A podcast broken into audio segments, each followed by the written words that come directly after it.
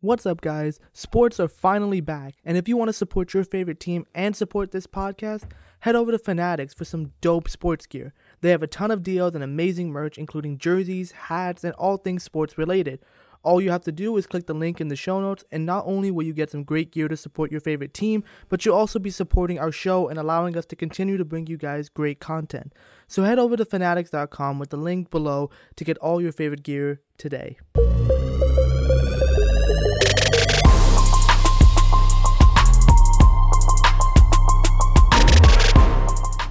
You're listening to the Up and Under podcast, starting in three, two, one.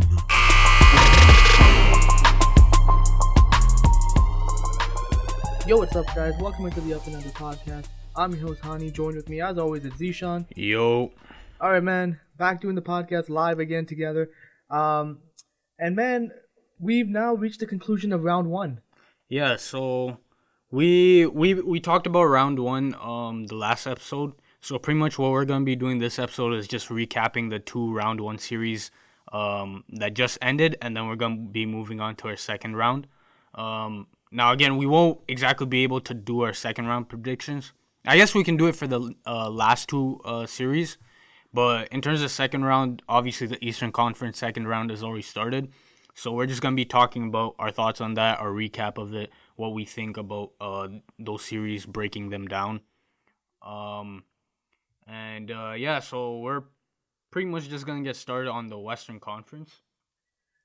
Yeah, so I mean, so we had two game sevens in the Western Conference to end the first round, officially end the first round at least. And they were great game sevens. They were amazing game sevens. The first was between the Denver Nuggets and the Utah Jazz, and Nikola Jokic, man, he he had a night. He had himself a night. Listen, the reason I especially love game sevens is because they're always very defensively uh, heavy, and they're always very tightly contested games and very gritty games. I mean, this Which me game- as a 2000s fan, like bro, if you watch 2000, you watch 2000s basketball too.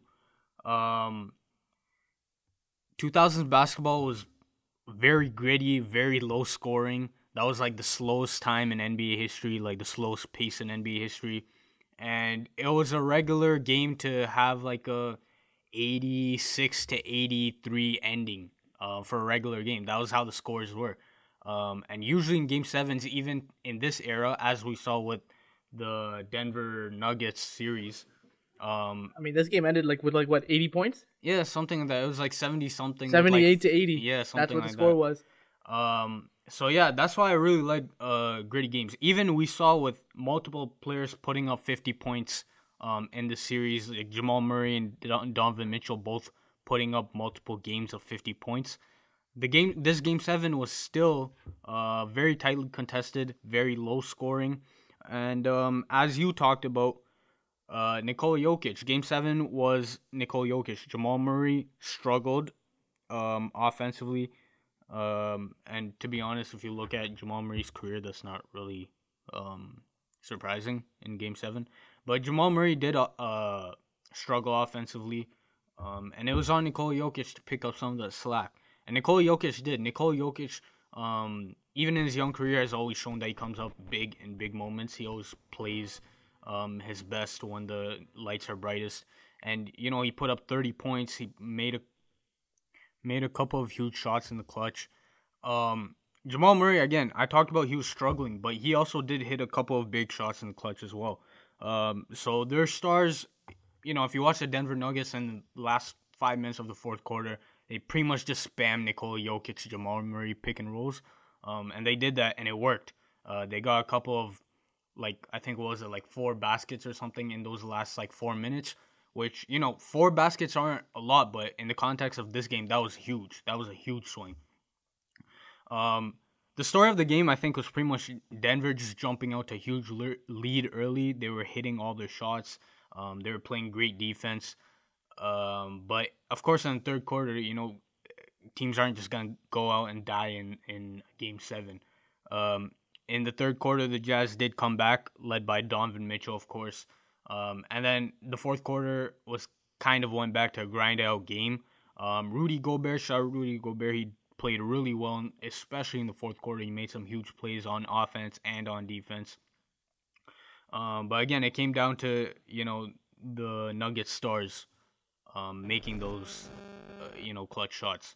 And honestly, man, like I gotta give a huge shout out to Jamal Murray, man. He didn't play like he didn't do what he's been doing for this enti- like for the entire series. Like he hasn't like he didn't drop like forty or like fifty, but hi hi the level of play he's shown during the series has really like opened a lot of people's eyes on how talented he really is. He's matured. He's, He's definitely mature. Like you just see him a lot more confident and a lot more comfortable playing.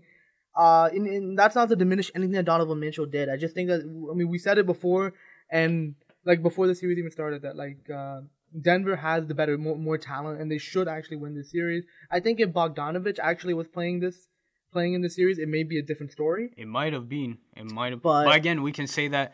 Uh, I'll talk about this right now. Gary Harris, Game Seven, amazing. He's not gonna show up on any of the highlights for what he did in Game Seven, but you could tell Denver's defense went up to a whole nother level just by his presence alone. And you could say you could say about Bogdanovich if Bogdanovich was there, Utah would have won.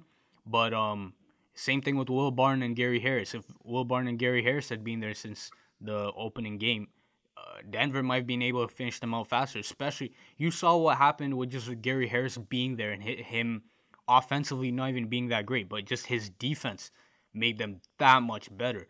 You know, so if you add in Will Barton and give Gary Harris a couple more runs, um, you know, you you can see a completely different series. Yeah. But I think my my takeaway has to be Gary Harris. Um, you know, again, he's not gonna get the love that he, uh, you know Jamal Murray and Nikola Jokic will.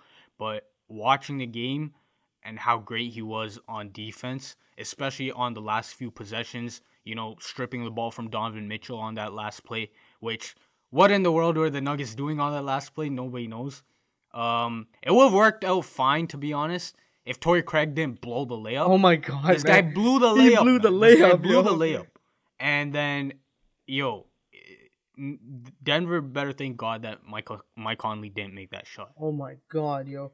But you- another thing I do gotta point out before we move on off this game, um, the the, the Jazz blew a three one lead, uh, in the series, and again, a lot of it I think has to do with inexperience. I think just Donovan Mitchell just, uh, he played really well, but I think as a whole, like they're just a very young group, and I think, uh, just like the Nuggets last year, uh, they need that like that experience and that exposure, and like these game these like close game sevens to actually like uh truly like grow for them for next year.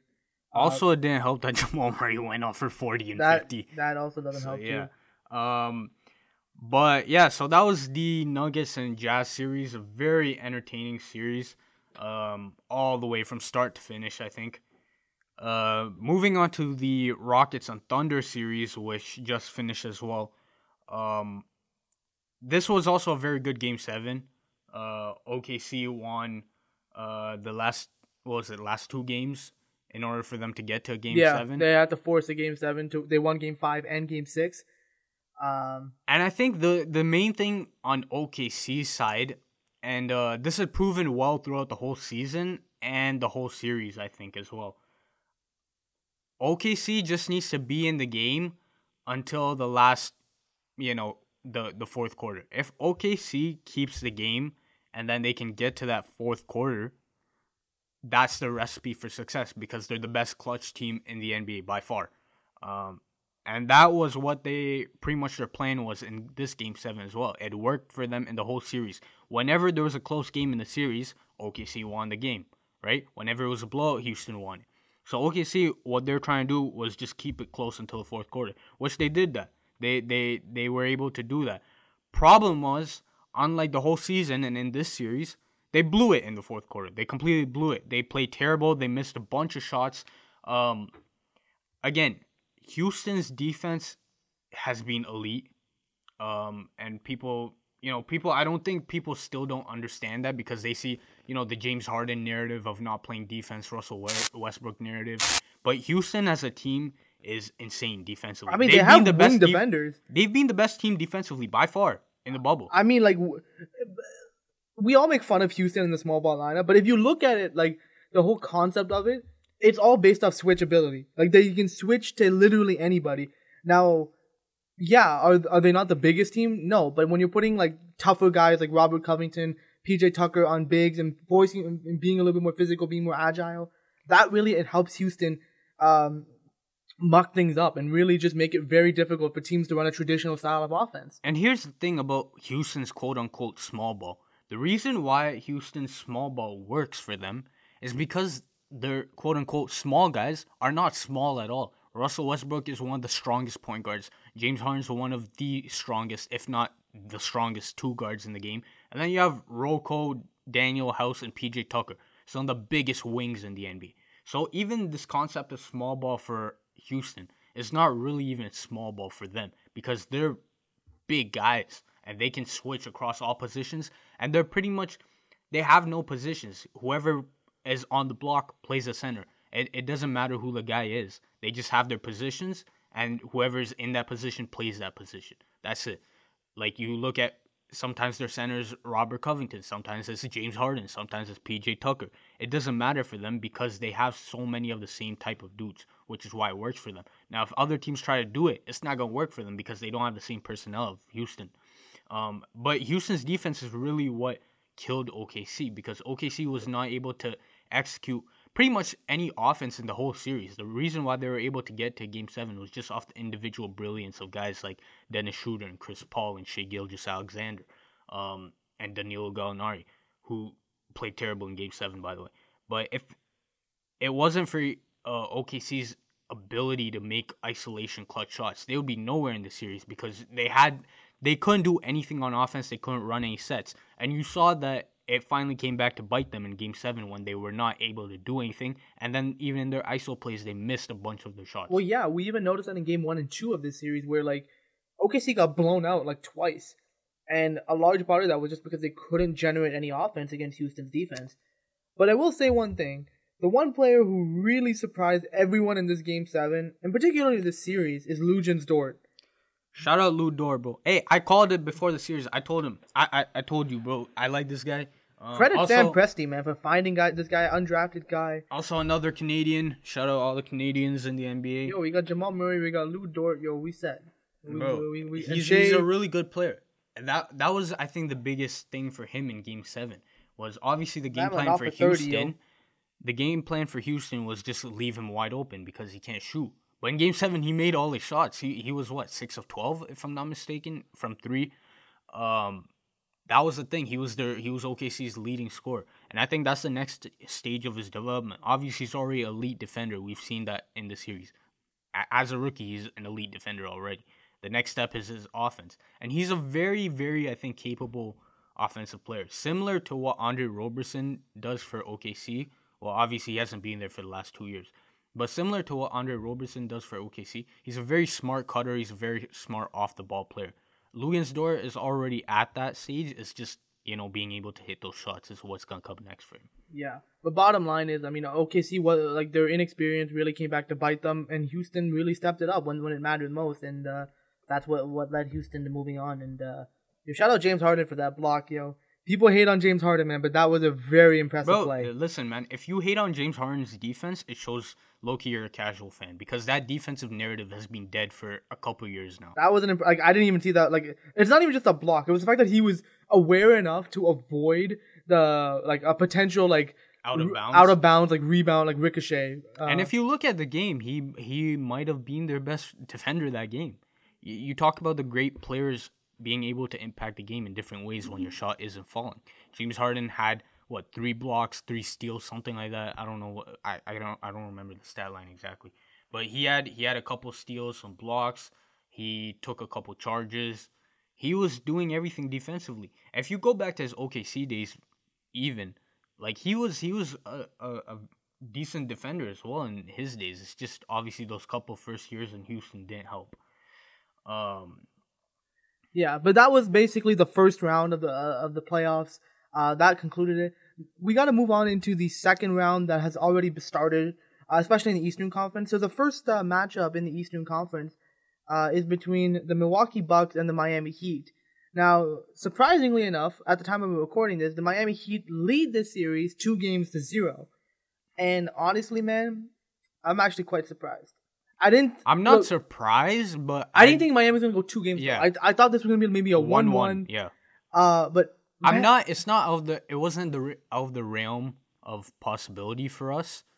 Um, especially for me, I didn't think it's not. It's not impossible to me that Miami would be up 2-0, but I didn't think it would happen. and it's but it's the way that they're doing it. Miami is doing as good as a job as anybody would be expecting. Very methodical. I mean, they're taking away the three point shot. They're defending Giannis very well. The f- and they're forcing the rest of the team to beat to beat you, which is precisely the way the guard the, the guard the this Milwaukee Bucks team is currently constructed. Um, and then on the flip side, Miami's making more shots. They're shooting the ball incredibly well, and they have the the role players stepping up. Like Jimmy Butler, take taking besides his explosion with forty points in game one, man dropped thirteen points in game two, and they still won. So, um, the fact that you know Miami is has the role players stepping up, and one guy in particular is Goran Dragic. He's been playing fantastic for Miami, just in the being in the bubble. in the Uh, bubble, The just- whole bubble. just being that secondary creator. Um, And he's capable of doing this. It's just obviously he's a bit older now. He's not gonna do that throughout the whole season. But he's very capable of doing this. Um, people who watched the NBA a couple years ago remember his days in Phoenix where he even made an All Star game. I think he he was on the All Star team, right? No. In Phoenix. he never he never made one. Okay. Well, he was close. I remember he was very close. Yeah. Uh, he was on those Phoenix teams with Eric Bledsoe, him, Eric Bledsoe, um, all of those guys. That it was a really fun team in Phoenix to watch. Um, yeah, but Goran Dragic has been great. Um, the one thing for Miami, uh, I think what they've been doing is constantly they have that one guy, a strong guy guarding Giannis, but then they also have the two guys behind uh, that first defender.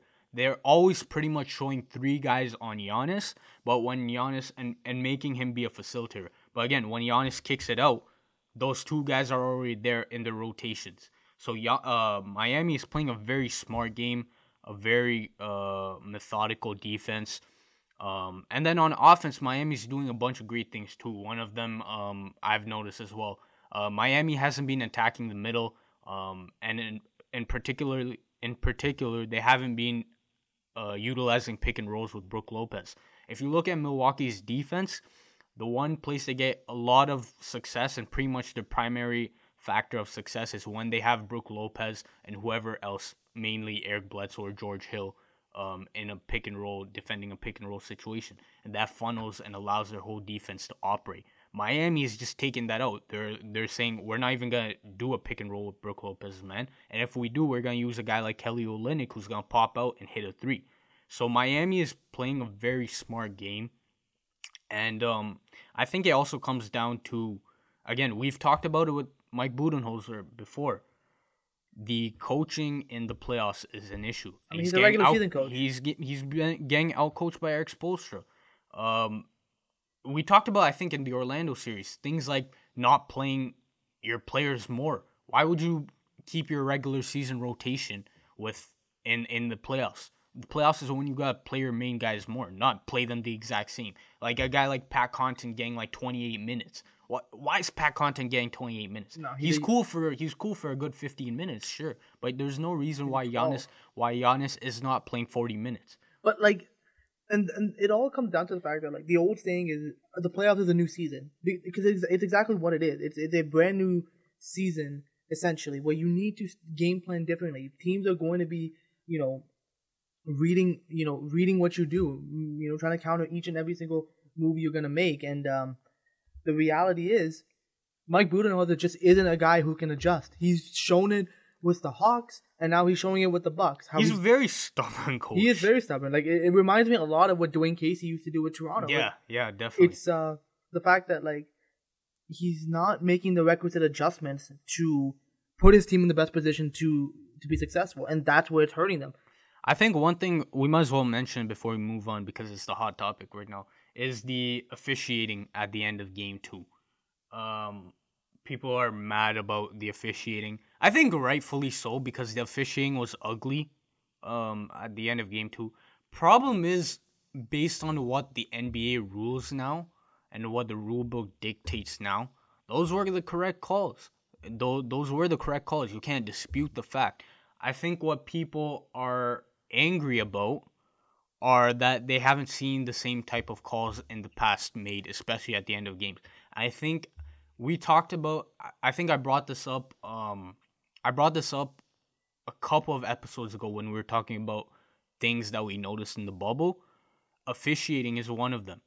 Um, people don't understand how much pressure people mm-hmm. see the pressure by fans on the players, but there's equally amount of pressure by the fans on the officiating. When you take out the fans, and as we've been seeing in the bubble, the officiating has been more free. It's uh, they've been uh, calling more things. They've been doing things like calling more ticky tack fouls. They've been calling fouls at the end of games, and that's all due to the fact that there is no more fans, um, and the refs can operate more freely. So I think, yes, were the calls a bit badly timed? Sure, but they are the correct calls technically, and without with the absence of fans, the refs don't have any you know psychological barrier to not make that call. They're gonna make those calls now, and we've been seeing it throughout the whole bubble. I mean, um, even with flagrant fouls and things. We're gonna we're gonna get into a little bit more on the officiating, especially on the next series we're gonna cover. But bottom line is the Heat are just outplaying uh the Bucks, you know, and um it's evident. I mean, now the the, the Bucks have to respond uh being down uh 0-2 in the in the series. But moving on to the next series in the Eastern Conference that's also uh way. We're actually currently watching game 3 as we record this. Uh it's between the Boston Celtics and the Toronto Raptors. And unfortunately, the Celtics are up 2 nothing in this series. Um, yeah, that hurts us, right? And let's and th- this this hurts a lot more. Like honestly speaking, you know, I get game one. We played like shit in the first quarter, uh, and just couldn't recover. But the fact is that the Raptors have been really playing like very like very bad to say the least. You know, um, they're not able to make any shots. Like they shot ten of forty on game one from three, 11 of forty from game two from three, and they're not capitalizing, especially on the open looks. Like the Raptors are doing a great job generating the open looks and generating good, good possessions, but they're not making any shots. Their offense is becoming stagnant, and that's allowing Boston to take advantage because now Boston gets stops and then they can score on the other end. The thing is, um, also I think one aspect that's been sort of overlooked is the Raptors' primary uh, factor on offense is the transition. Boston is what exactly. top two in transition defense, right? So Boston being such a good transition defensive team has been neutralizing uh, the Raptors' primary offensive, you know, function. Um, but I think, to be honest, the Raptors aren't even playing that bad. They're not. They're not playing their.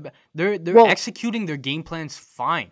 The one problem is they're just not able to hit their shots. That's literally what the series has come down to. Exactly. Like I was just about to bring up, defensively, the Raptors are looking very solid. Besides the first quarter of Game One, if you just look at the scoring splits between each and every single quarter played in this series so far, it's been very close. Maybe it's like been what we've expected. Under a five point difference between every quarter. Pretty much. And that's a testament to how well the Raptors are playing defensively. Like last game, game two, they held the Celtics to 102 points on 40%. The fact that their offense is struggling this bad and yet they're still in these games um, it's a, is, it's is a testament to, to, their defense. But again, it comes down, it's a make or miss league, right? You either make, make your shots. Doug or you miss them. These guys are gener- These guys are playing their game plans perfectly. Like there's nothing. Their game plans are pretty flawless right now.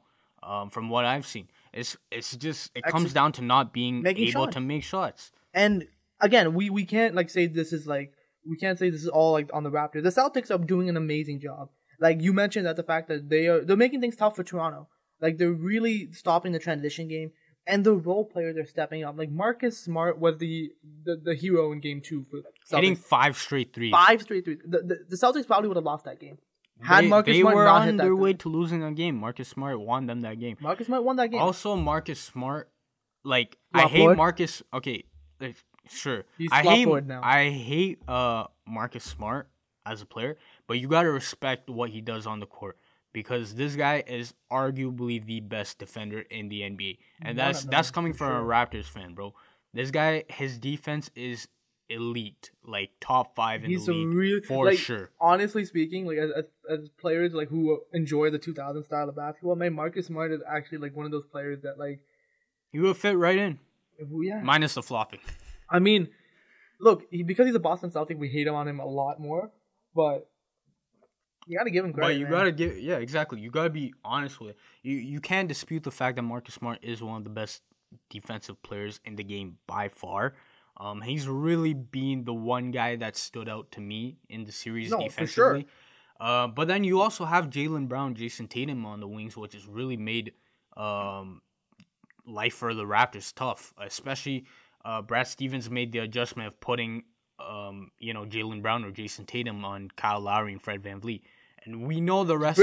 brilliant. We know the recipe to stop VanVleet and Lowry has primarily been to put bigger players on them because of the fact that they are small. No matter how skilled they are, you know, they are smaller players. So that's been the recipe to beat them um, in the past. And it's working for Brad Stevens right now, too, as we've seen.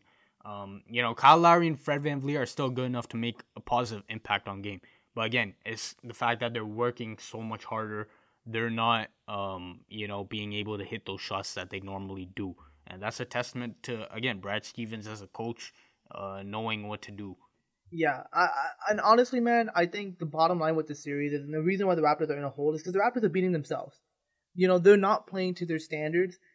Um, but I gotta give, I mean, we gotta give credit to the Celtics, man. I mean, even watching uh Game Three right now, like it's this is still very close. And for those of you say, out there saying that, oh, the Celtics are running away with this, no, the Celtics aren't running away with this. The Raptors are literally beating themselves by just not playing to their standards. Um, now that being said, if the Raptors can pull off a Game Three win, if That's a big if. that's at a the moment. very big if, um, you know, then maybe we might have a series. Um, but again,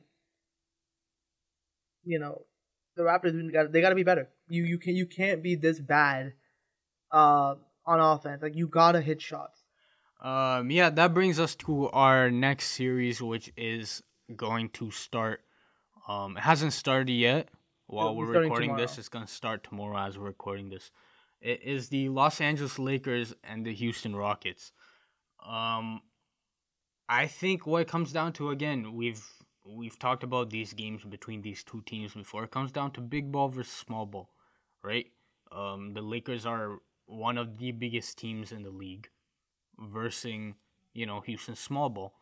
Um, I think the main factor in the series has to be Anthony Davis. Uh, he has to be an impact player in the series. He can't have he can't go and he can't have fourth quarters where he's shooting the ball like four times. He has to be an impact player in the series, especially when you look at who's checking him. Again, we talked about how good Houston is defensively, but AD is arguably the best big man in the league, right? Arguably. Um, you, For sure, you- one of. one of for sure. And so having like PJ Tucker and Robert Covington, if you're AD, you gotta You look gotta at, you gotta dominate. you gotta dominate, man. You gotta look at those matchups and you gotta be able to dominate those matchups. Um, I think another factor in the series, obviously, is uh, LeBron James. Um, what his passing will do, um, his driving ability. Obviously, we know Houston's wings are very good um, and as well equipped as anybody to be able to slow down a guy like LeBron James. Um, but, but, you know, LeBron, I think, will do what he does, um, as we've seen it in years past. Um, Houston will, again, as we know the game plan for pretty much every single Houston game, Houston's to hit a bunch of threes.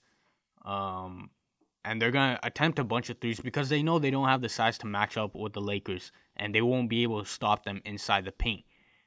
Uh, that has again that has to be the recipe for success if you're um, on the Lakers. You have to be able to drive that basketball. You have to be able to get in the lane, and you gotta be able to dominate if you're LeBron James, Dwight Howard, Anthony Davis, and all that. Um, but yeah, it comes down to whether or not I think the Lakers will be able to stop Houston's offense and be able to keep up in terms of three point shooting. Because again, though they did shoot very well in the Trailblazers series after that first game, uh, the the most suspect thing for the Lakers all year has been their three point shooting.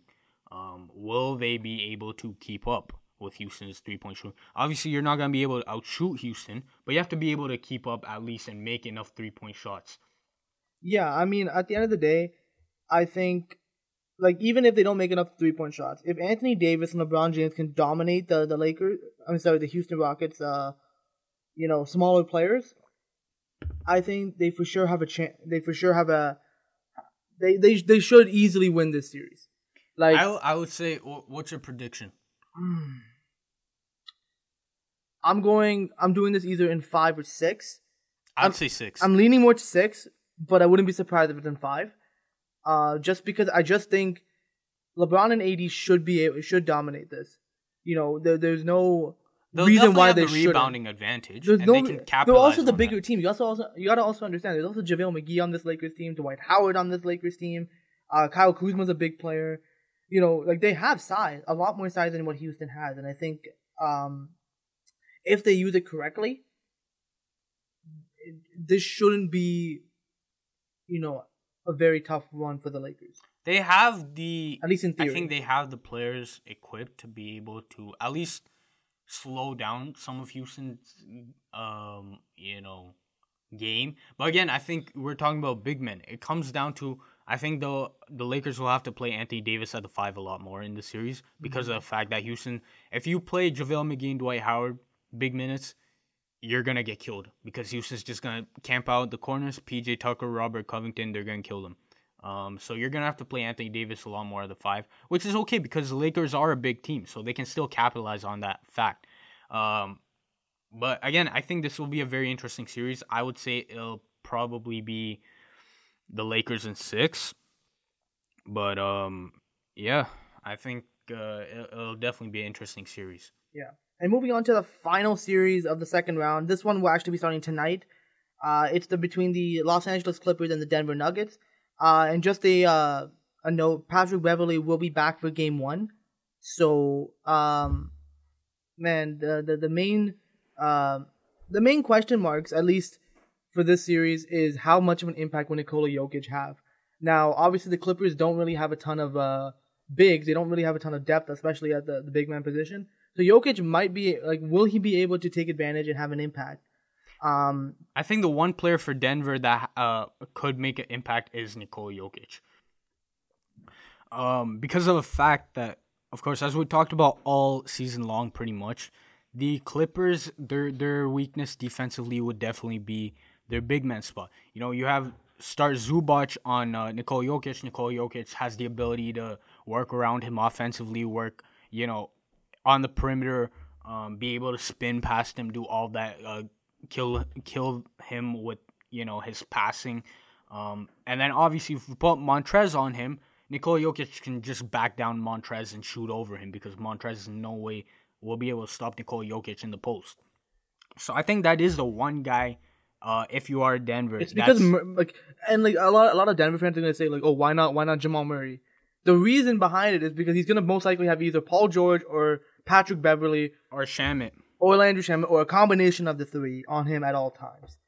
And Listen, it comes down to to be honest, the Clippers defense. yeah, Um, the Clippers defense is just a suffocating defense. Again, we've seen, we saw in the Dallas series that I think the Clippers defense are not as um impenetrable as we thought. I would say that, but again, the Dallas had a different personnel. You had Luka Doncic. You had a five out system. You guys, you had like you had uh, driving guards like Trey Burke and and Seth Curry and uh, Tim Hardaway Jr. So it is a different set of personnel that you have on the Denver Nuggets, and the fact that the Clippers will be able to put a, a plethora of guys on Jamal Murray on.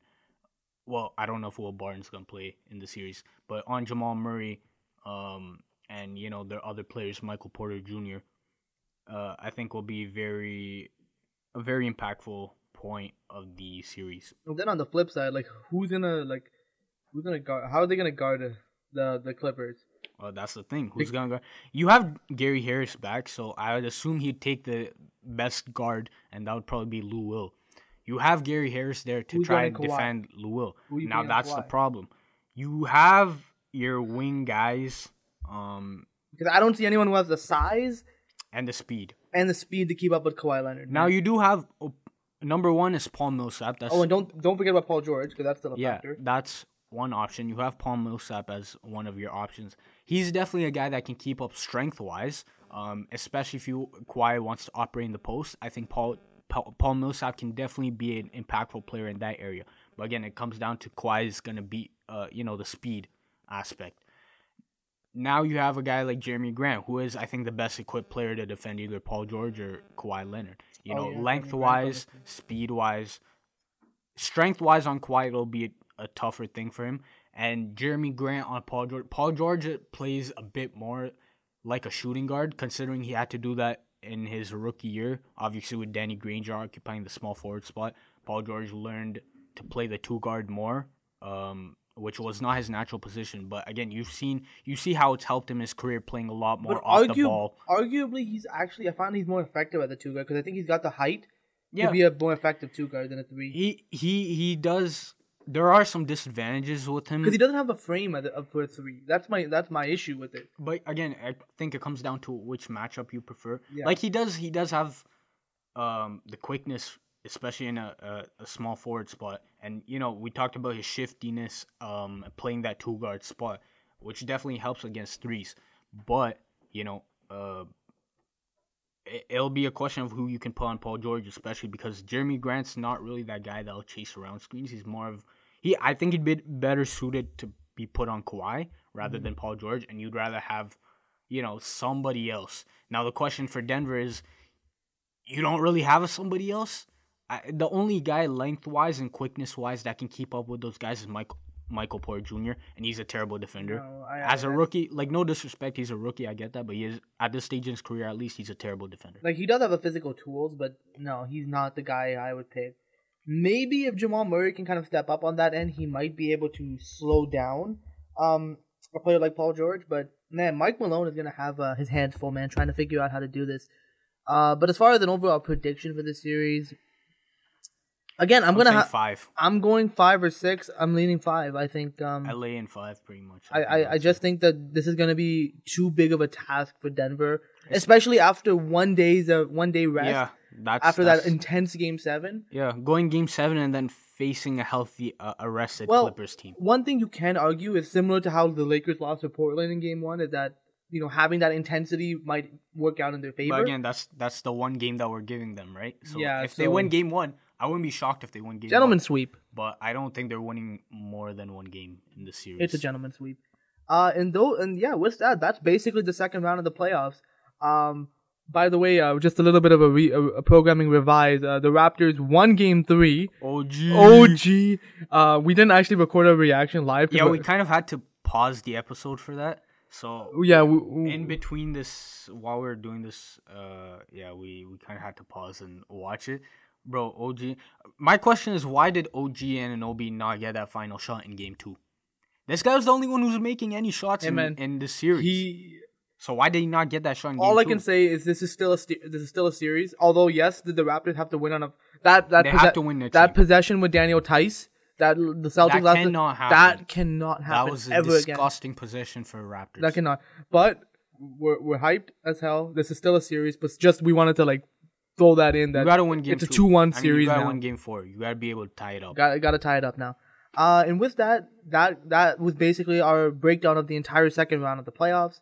Um, we'll see what happens going forward, man. And things are already getting too exciting, man. Things are things are definitely intense. Yep. Uh, moving on into the up and under segment for this week, and some news actually this week.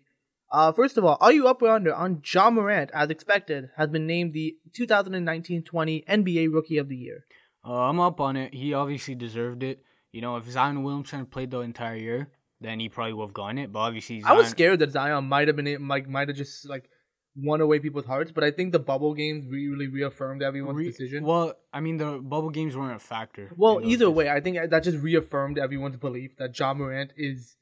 I I was hoping that people, you know, these guys weren't stupid enough to vote for Zion Williamson based off the 12 games or so that he played. Who played. were the top three? It was Ja, Zion, and Kendrick Nunn. yeah, yeah. Kendrick Nunn Uh, came third. Kendrick Nunn came third. Um, but yeah, uh, Ja Morant definitely deserved it, especially because of the fact that Zion Williamson barely played, and from uh, start to finish, Ja Morant was easily the rookie of the year. So yeah, shout out One to of- Ja Morant, bro. One of Memphis my favorite has a nice players. future. man. One of my favorite players. Like he he really stepped. Like he was one of the major reasons why I really enjoyed watching Memphis play this season. I think everyone enjoyed watching. They have a play. really good future, man.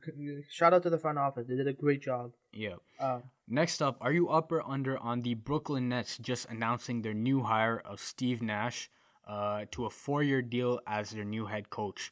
Um, and also Jacque Vaughn, who was their interim head coach, is remaining as the lead assistant for Steve Nash. okay. Um. This is tough. Okay, I'm kind of in the middle here. I'm kind of indifferent. I'm up on the sense that I'm a big Steve Nash guy. I've always have been. I think he's been he's one of the smartest players to ever play this game. Um, and I think if anyone could would like, like any former player would eventually become a head coach, I think Steve Nash would have been on that list. Make a easier transition. Yeah, I think I think Mike Mike D'Antoni he quoted saying that we used to always the way we ran our offense was that oh uh, get the ball to Steve, Steve will will will, will figure out what to do. Um, and that's because Steve was just that great of an innovator, that great of a, a play a playmaker that he was able to you know run run the offense essentially himself. Uh, so I do think he he will be good on the X's and O's, side. I am a little bit iffy on the fact that Brooklyn really rushed into this hire. Now I think they've been talking for quite some time between the two sides because nobody really knew. Well, they had to. They ha- they had to. I think they're talking. They're looking for a head coach pretty much after the Kenny Atkinson fire, and they've which done was their like what late February. Yeah, so they've done their due diligence for a while. So I don't. I don't know if it's that much of a rush. Well, my thing is that because there were other candidates, um, like they, I think Tyronn Lue's name was the most popular name, which I don't really understand. I don't understand. Um, I think your um your hesitancy towards Steve Nash, as is with mine, comes from the fact that no experience on well, the bench. I was about to bring that up because let's be real, Steve Nash has been a developmental player. Um, eh, so he's been a developmental uh, Advisor. advisor for the Golden State Warriors. He has a relationship with Kevin Durant, obviously through his time with the Warriors. Uh, obviously, he's had a hand with Canada basketball. Um, you know, but Steve Nash hasn't actually like be, been a bench boss. Like he actually hasn't had that. There's a lot of pressure sitting on the bench. There's a lot. It's not the same thing as seeing in an office. Yeah, and I do like the fact that Jacque Vaughn has decided to remain. Now, although a lot of people were, were frustrated at the fact that like, oh, maybe why didn't he get a fair shot at, at, head coaching at the head coaching job? But the fact that Steve Nash is going to have some a guy who has a lot of familiarity with this team, had spent the season with them, you know, And coached quite well, if I do say. yeah, he didn't do a bad he, job. He was a good. He, he did a pretty good job. Look, man, I I'm intrigued by this hire. I am hoping Steve Nash does a great job. Obviously, like we saw how it went for Jason Kidd, but let's be real, Steve Nash has always been better than Jason Kidd, at least in my eyes. Um, Factual. That so um, I think that'll hold true in coaching too. Um, but yeah, I'm I'm I'm happy for Steve Nash, and I'm interested to see how this is gonna go, man. I think obviously how he handles KD and Kyrie, more so Kyrie, is gonna be uh interesting. But I think from the play from a playmaking perspective, You seen with uh Stephen A. Oh yeah, so I we do got to touch about the Stephen A. thing. Okay, this hire had nothing to do with race. I think I don't know what Stephen A. what tangent Stephen A. decided to go on. Bro, there's a reason why every like Loki man, like this guy used to be a credible source before. Like, if you ask anybody, pretty much nobody finds this guy as a credible. He, and in all fairness to him, he got ten million dollar bag off being an entertainer at this point. I mean- you know, credit to him. Cool, bro. This guy got his money as being an entertainer more so than Look. actual, you know, journalist, which is fine. But again, it's my kind of my issue with with this is that this has come from a guy from Stephen A. Smith who preaches like the fact that like all, all about like uh, racist like you know all about uh, anti-racism and etc. And again, there's nothing wrong with that, but there's no evidence of that here. Like the name Stephen A. brought up and Mark Jackson. Well, Mark Jackson hasn't been hired for like six years now. And there's a reason for that. Majority of people in the league, if you if you actually do your research, don't like Mark Jackson. And- Even in his tenure, people want to point. People always, I think, the thing that pisses me off is people want to take all this credit away from Steve Kerr and want to point to Mark Jackson. Bro, the reason people, I think people don't remember. A lot of a lot of new fans weren't there. Obviously, people don't remember the end of the Mark Jackson tenure in Golden State. Like everyone hated him, man. There's a reason, bro. He got booted out of the team because everyone hated him, and there's a reason why Steve Kerr took that team to the next level. Um, you know, the Mark Jackson name keeps being brought up. Again, like there's, there's a reason why this guy's in the booth and he doesn't get interviews. And the second name that I gotta bring up is Tyronn Lue. But you can't hire Tyronn Lue right now. And Well, maybe I mean, the, you could. You, you No, you, you- can hire him no, if the he's Clippers pla- give permission. But I, the Clippers aren't gonna give permission in the middle of a playoff run. Like that to me, that doesn't make any sense as a front office and a coach and like a. Well, no, you could, bro. Everyone's. I, I don't think any team has had a problem doing that.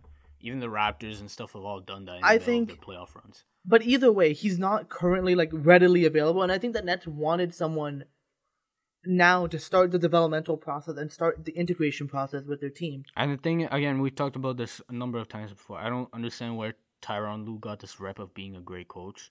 This Yeah, guy won a get either. championship. Sure, he's a great player, uh, you know, player guy in the locker room, but he's not a good coach. We saw that people for some reason people don't seem to remember his last year in Cleveland or any of his years in Cleveland for that matter. This guy was not a good coach. This guy had LeBron and Kyrie.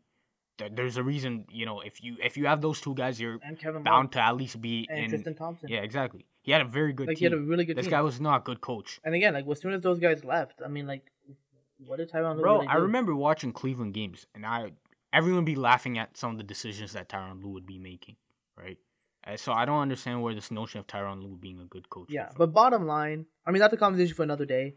Bottom line is this has nothing to do with race. I think the Brooklyn Nets really just like reached out to Steve Nash. Steve Nash uh, expressed interest in coaching, and they thought this would be a good idea to take a flyer on a guy who's very intelligent, knows definitely knows how to run an offense, uh, and to have his first shot at a head coaching position. And KD and Kyrie, Kyrie had to sign off on this on this hiring. So if they were okay with it, I'm okay with it too. I just hope it works out. I'm rooting for Steve Nash, and uh, for sure. we'll see what we'll see what happens moving forward. Uh, moving on, are you up or under on the Miami Heat and the Toronto Raptors are basically considered open front runners for Giannis? And I'm gonna preface this by saying Masai has already reached out to Giannis via his BlackBerry. Le- it doesn't count as tampering because it's on BBM and no one uses it anymore except Masai Ujiri. Um, let me preface by saying uh, I think the article stated that it was should Giannis not resign with the Bucks, and that's a huge if, pretty much. But I'm up on it as a Raptors fan. I would love to see Giannis in Toronto.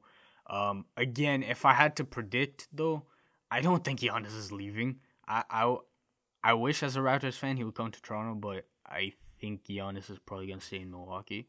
Um, just because we've seen the type of guy he is. I, I don't think he's gonna leave Milwaukee. Um, but yeah, he and the Raptors I think are two very good destinations for him if he were to leave Milwaukee. Uh, two big markets, two very well run organizations, uh, two organizations with very good players, um, and two organizations I think that can take him especially to that next level. Um, so I think I think those are two very good teams for man. him to sign. If We've been saying it all along. The plan is put into place. If Giannis wants to win a ring, you got to come to a championship team. And I'm sorry, Miami, until you win a, win a ring without LeBron, Raptors are still the championship team here. So, Giannis in Toronto 2021. hopefully, hopefully It's still a thing. Next up, are you up or under on the fact that former players and current players were critical of Giannis on Twitter um, for not taking on Jimmy Butler defensively in Game One? Uh, so more context for this. Pretty much, a reporter asked Giannis um, if he should have taken Jimmy Butler on defensively in Game One, and pretty much Giannis was like, "Why would you say that? I'm gonna do what the coach says, what the coach tells me to do."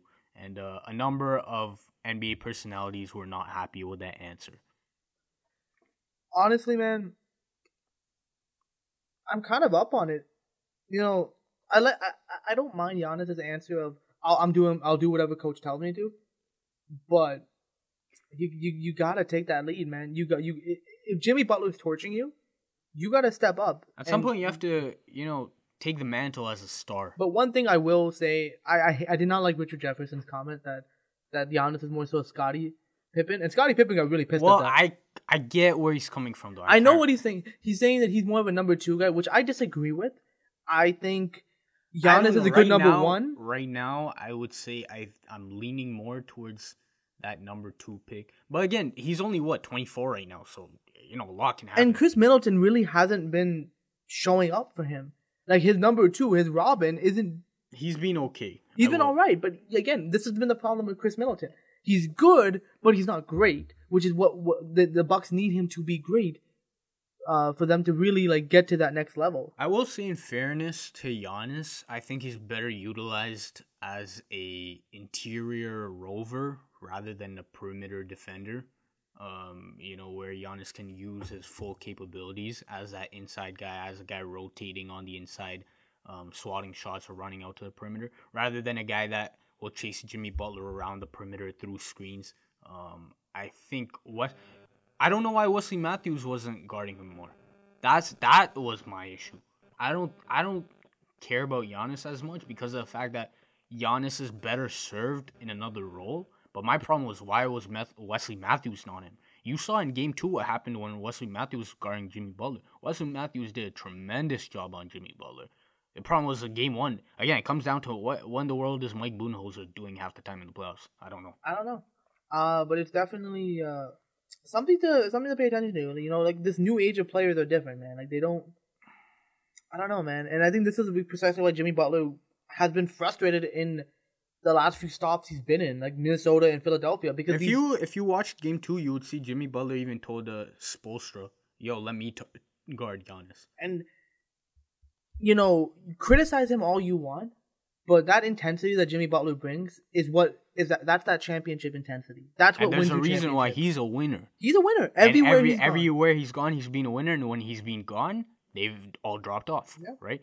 Um. Finally, are you up or under on the Utah Jazz and Donovan Mitchell finalizing a max extension following their playoff run? I'm up on this, man. Like, um, Utah has essentially locked into a player, uh, who's this talented. Well, I mean, they didn't really luck it. They they knew he was gonna be this good, which Well, is why they traded that pick. He he fell to them, and um, what a pick. Um, uh, great job on the scouting department. Imagine Jamal Murray and Donovan Mitchell playing together in Denver, bro. That would be insane. If bro. they hadn't traded that pick, man. Woo-wee. Uh, but man, um, And who did they trade that pick for? Trey Lyles, I think. It was Trey Lyles It and was a- Trey Lyles. another pick, if I'm not mistaken. it was Trey Lyles. Oh my god. Yeah. Um, but yeah, man, I, I'm not surprised. The way Donovan Mitchell performed in this playoffs, just basically Historic, historic. he did an amazing job, and I think again, we we said this earlier. Had maybe if Bogdanovic would have been there, maybe it would have been a different series. Who knows? I do have one question for the Utah Jazz, and we'll probably do this when we do like an offseason outlook on them. What do they do with Rudy Gobert? Because Well, that's the big question for them. It's gonna be very, very interesting. because I think they do need to get another perimeter oriented player next to Donovan Mitchell. But they don't really have a ton of tradable assets besides Rudy Gobert. like you you want a guy guy that can has more switchability than Rudy Gobert, but at the same time you're talking about a top five defender in the league. You can't just let him walk for no, nothing, right? absolutely not. So it's it's gonna be a very interesting decision for Utah. Yeah. And with that, that concludes this week's episode. We hope you guys enjoyed it. Definitely subscribe to the show on all the various podcasting platforms. You can find us on Apple Podcasts, Google Podcasts, Spotify, Stitcher Radio, basically wherever you can find a podcast, you can find us. We're the Up and Under Podcast. Also, follow us on social media, Twitter and Instagram at Up Letter N Under Podcast, uh, Facebook.com slash Up and Under Podcast. Uh, follow us there for all the latest updates whenever we post a new episode or a reaction to news or an amazing shot by OG Anunoby when it happens. Um, so definitely follow us there. Also, check out our website, upandunderpodcast.com. It's our central hub for the show. Uh, it's also a place where if you don't have time to listen to the full episode, you can read a blog post about it. So definitely check that out if you haven't already done so already. Uh, and man, the second round is here. Uh, we're excited, man. Playoffs are things are getting deep, man. You know, shit's happening. So we're gonna keep seeing what happens, man. But thank you guys so much for listening, and we'll see you guys all in the next one. Take it easy. Easy.